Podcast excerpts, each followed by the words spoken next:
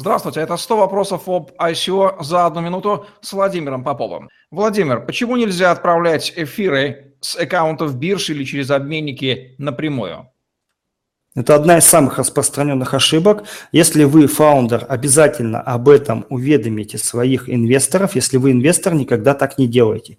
Почему? Потому что э, во многих случаях э, биржи, ну и тем более обменные пункты, они не могут выдать вам приватные ключи, и, соответственно, вы не можете получить фактически э, токены. Токены будут храниться на этом кошельке, будут к нему привязаны, с которого э, были отправлены средства, но э, они не будут принадлежать вам, они будут принадлежать обменнику либо биржам. В ряде случаев получается это исправить, э, ну, это касается только бирж, если биржи там идут на э, скажем так, уступку, да, им, или могут по своим правилам выдать э, приватный там открытый ключ, но это скорее большое исключение, поэтому э, запомнить это правило очень легко. Если вы отправляете деньги с биржи, то, скорее всего, вы их теряете. Поэтому сначала всегда отправьте их на кошелек, да, там по типу MIST или там MyEtherWallet, а после этого уже отправляйте непосредственно на адрес смарт-контракта и получаете свои токены.